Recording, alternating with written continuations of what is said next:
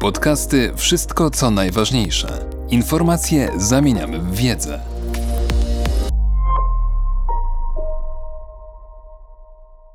Jan Rokita. Nasza wspólna dziejowa ojczyzna.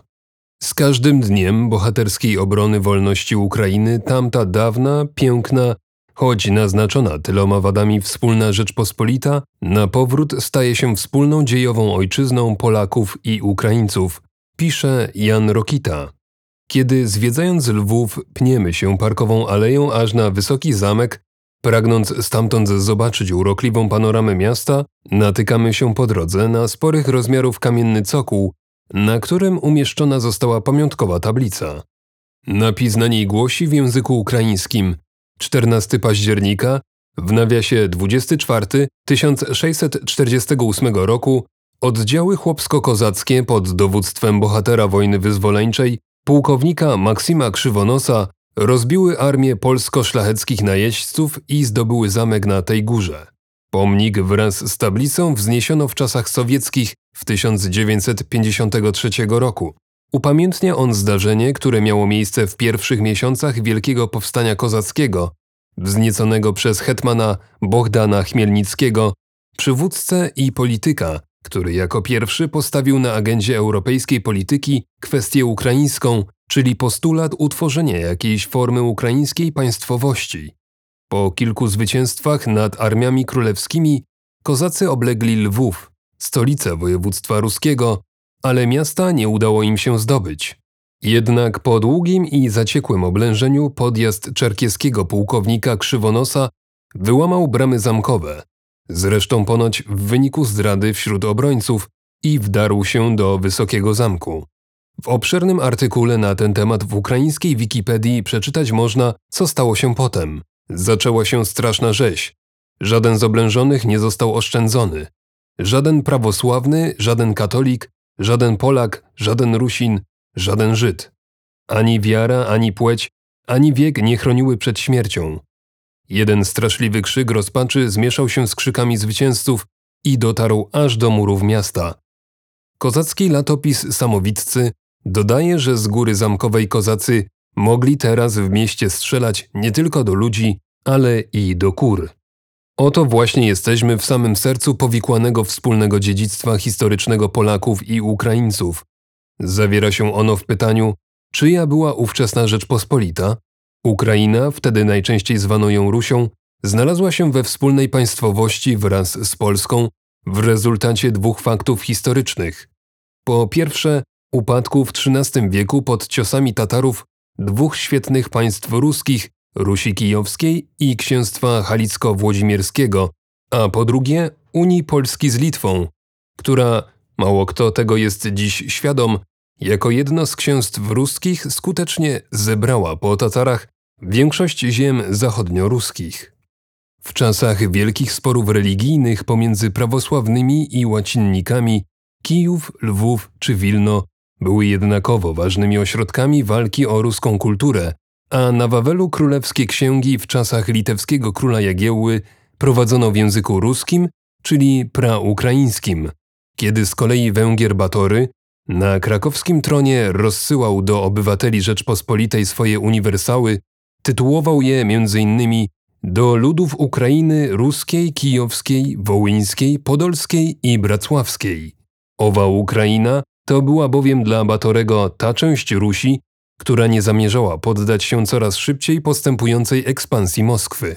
A tym samym, choć kulturowo wschodnia i bizantyńska, politycznie chciała przynależeć do Zachodu, co w ówczesnych realiach znaczyło lojalność wobec wielonarodowej Rzeczypospolitej i jej monarchy siedzącego na Zamku Wawelskim. To kluczowa rzecz z punktu widzenia całych późniejszych polsko-ukraińskich dziejów. Fakt, iż z perspektywy Krakowa Ukrainą było naówczas to, co miało wolę, aby oprzeć się Moskwie. Ta polityczna więź Ukrainy z Polską skutkowała kulturowym polszczeniem się w XV wieku wielu ruskich rodów, dla których znakiem odrębności pozostawała prawosławna wiara. Kiedy moskiewski kniaź Wasyl III ruszył na Rzeczpospolitą, aby wyrwać jej ziemie ruskie, pod orszą pobił go również prawosławny kniaź Konstanty Ostrogski, ruski Scypion, jak go wtedy nazywano, a dla Polaków bohater narodowy, spoczywający do dziś dnia w krypcie kijowskiej Ławry Peczerskiej. Z kolei jego syn, twórca sławnej Słowiańsko-Grecko-Łacińskiej Akademii w Ostrogu na Wołyniu, którego podpis widnieje pod aktem Unii Lubelskiej, został w 2008 roku ogłoszony świętym przez autokefaliczną cerkiew prawosławną Ukrainy. W języku uniwersałów Batorego rzec by można, iż owi książęta to była właśnie znakomita pod każdym względem ówczesna elita polityczna i kulturalna Ukrainy, a ojczyzną, której byli bezgranicznie wierni i jako dowódcy wojskowi, i jako obywatele, była wielonarodowa Rzeczpospolita. Tak samo zresztą, jak początkowo była nią dla słynących z zamiłowania do wolności kozaków, czyli na wpół osiadłych mieszkańców ziemi kijowskiej. Wolna kozaczyzna zawdzięczała swą rosnącą polityczną siłę przede wszystkim swym walorom militarnym. Przez dobre półtora wieku stanowiła bezcenną ochronę kresów południowo-wschodnich Rzeczypospolitej, ustawicznie najeżdżanych przez Tatarów, a potem przez całą potęgę sułtana. Pod Chocimiem w 1621 roku 6500 kozaków poległo, ratując królewicza Władysława Wazę, a kiedy ów został królem, cała kozaczyzna liczyła na to, iż otrzyma odeń ustrojową autonomię i pełne prawa polityczne, które im obiecano. Rzeczpospolita nie dotrzymała jednak obietnic złożonych kozakom. I to właśnie w tym punkcie wspólnej historii rozpoczyna się pasmo tragedii, których straszny finał będzie mieć miejsce dopiero 3 wieki później, podczas II wojny światowej. Dla poparcia swoich postulatów kozacy zaczynają wzniecać bunty, pierwszy już w 1592 roku pod wodzą hetmana Krzysztofa Kosińskiego. Trzeba dobrze zrozumieć, dlaczego Rzeczpospolita nie dotrzymuje na on czas swych obietnic. Otóż dlatego, że właśnie sama wkracza w epokę powolnego wewnętrznego rozkładu, nękana rozwydrzeniem magnatów, anarchicznością szlachty i dramatycznym słabnięciem władzy monarszej. Skończył się złoty wiek jagiellońskiej monarchii, a jej polityczna elita nie jest już zdolna do aktów takiej dziejowej miary, jak Unia z Wielkim Księstwem Litewskim, wymyślona przez politycznie genialnych panów małopolskich 2 wieki wcześniej.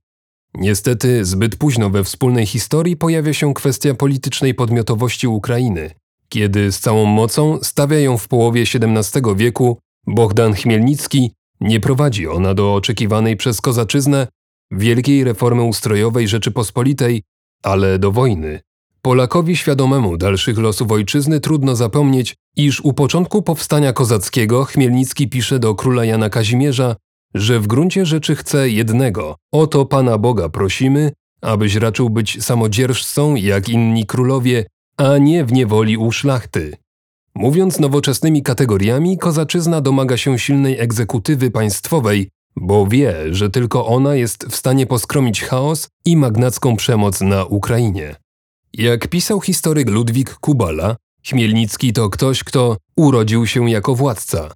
Zapewne nie mógł zdzierżyć tego, że słabnące państwo nie potrafi już spełnić jego żądań. Najpierw więc zbrojnie atakuje Rzeczpospolitą, która jednak po początkowych klęskach ma jeszcze dość sił, aby powstanie zdławić. Potem posuwa się jeszcze dalej, chce zdetronizować króla i wymyśla pierwszy koncept rozbioru słabnącego państwa pomiędzy Szwecją, Prusy i Siedmiogród, tak by pośrodku wykroić nową państwowość kozacką. To jest właśnie ten moment historii, kiedy Krzywonos na krótko zdobywa lwowski Wysoki Zamek, a Ukraina zaczyna tracić poczucie, iż wielonarodowa Rzeczpospolita to także jej państwo. Bo jeśli na ów mało w sumie znaczący w historii incydent lwowski spojrzeć oczami lojalnego obywatela ówczesnej Rzeczypospolitej, to napad na jedno z najważniejszych miast, rzeź na zdobytym Wysokim Zamku, a potem strzelanie z wysoka do ludzi i kur w mieście, musi się wydać czymś ze wszechmiar złym, awanturniczym i niegodnym ludzkiej pamięci. Ale jeśli spojrzeć na ów napad oczami politycznego wroga tamtej Rzeczypospolitej, to jest to bohaterski wyczyn, godzien pomników i wieczystej pamięci. Od tamtego czasu aż po epokę nam współczesną trwa potężny rozziew między patriotyczną świadomością Ukrainy a widzeniem tamtej dawnej Rzeczypospolitej, pięknej, wspólnej, choć w czasach powstania Chmielnickiego psującej się już od środka i zarażonej bakcylem upadku. Wściekła sowiecka propaganda i kłamliwa edukacja po II wojnie światowej dopełniły miary tej psychologicznej tragedii, która dotknęła tożsamości obu narodów. W ciągu następnych 3 stuleci pojawiają się jeszcze parokrotnie nagłe rozbłyski polsko-ukraińskiej politycznej wspólnoty, tak głęboko zakorzenionej przecież w dziejach obu narodów. Owe rozbłyski są dzisiaj historycznie bezcenne, dlatego że tworzą ów drugi, alternatywny łańcuch wspólnej politycznej tradycji, do której oba narody mogą się dzisiaj odwołać. Co charakterystyczne, kolejne ogniwa tego łańcucha zawsze związane są z próbami powstrzymania toczącej się w stronę zachodu nawały moskiewskiej. Kiedy okazuje się, iż kozackie rachuby na poddanie się Moskwie, by od niej dostać to, czego nie potrafiła Ukrainie dać Rzeczpospolita, okazują się płonne, a w Kijowie po raz pierwszy staje forteca ze zbrojną moskiewską załogą, hetman Iwan Bychowski znów zwraca Ukrainę w stronę Rzeczypospolitej. A ta w jakimś nadzwyczajnym, jak na tamte czasy, przypływie politycznego rozumu uchwala wielką reformę ustrojową, o którą zabiegali kozacy od 100 lat.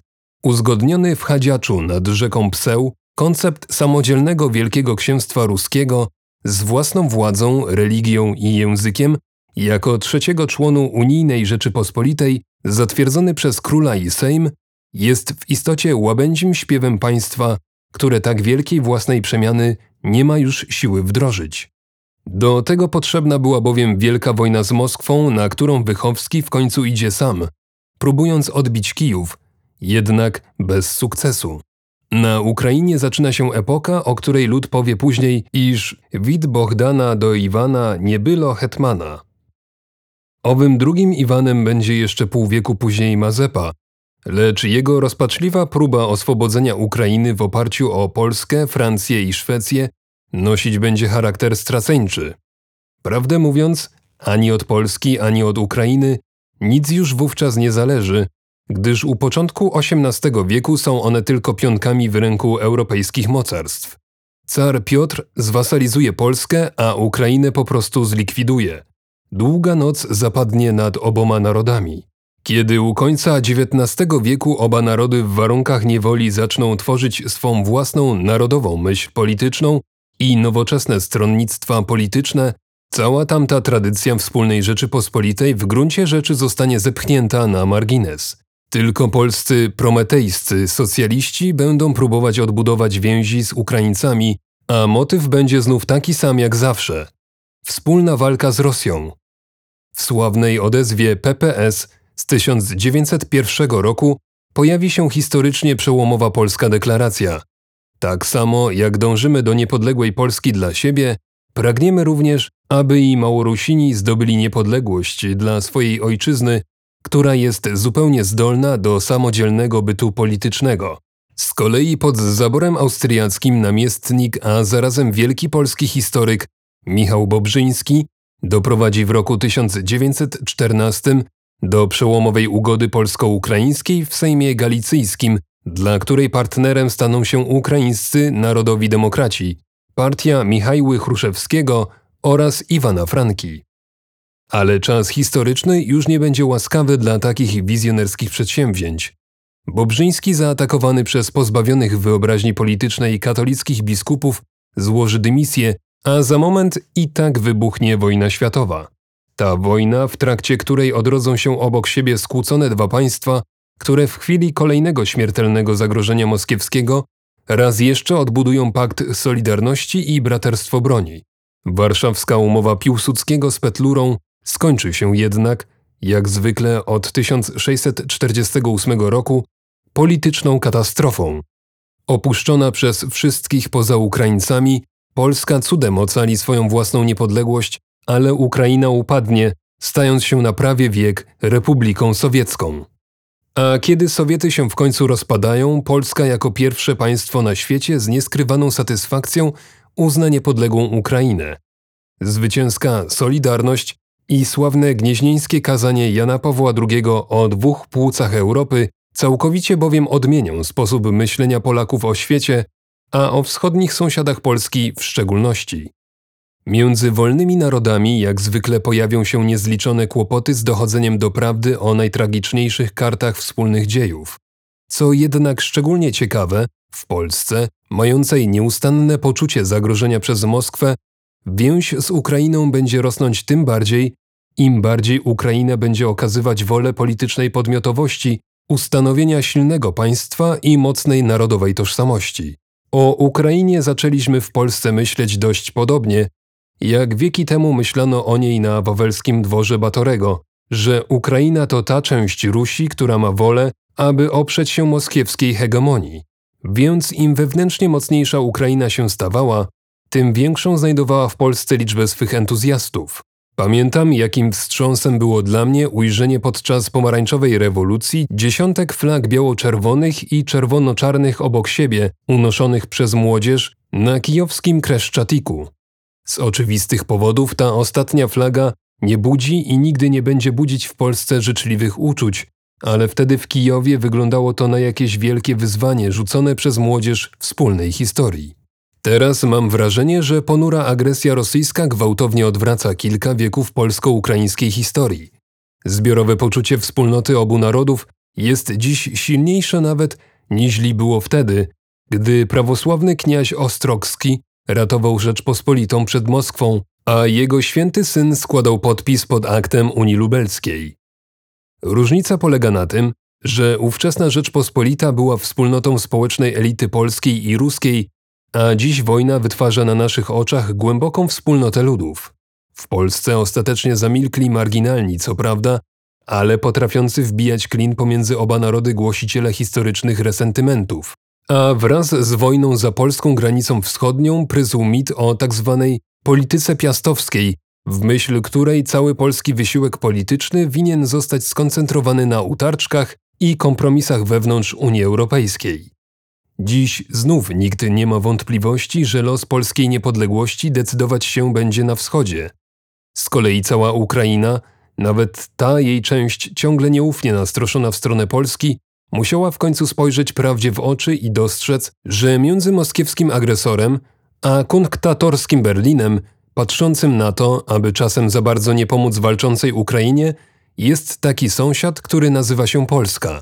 I całkiem możliwe, iż jest to jedyny w bliskim sąsiedztwie kraj, który o zwycięstwie Ukrainy nad rosyjskim agresorem myśli nie w kategoriach jakiegoś tam nawet solidnego politycznego sojuszu, ale własnego polskiego zwycięstwa. Z każdym dniem bohaterskiej obrony wolności Ukrainy tamta dawna, piękna, choć naznaczona tyloma wadami wspólna Rzeczpospolita, na powrót staje się wspólną dziejową ojczyzną Polaków i Ukraińców. Jak z oblężonego Kijowa, mówi dzielny prezydent Włodzimierz Zełenski, tak naprawdę nie mamy już granicy z przyjazną Polską, ponieważ razem jesteśmy po stronie dobra. Podcasty Wszystko co najważniejsze. Czytał Mateusz Mleczko.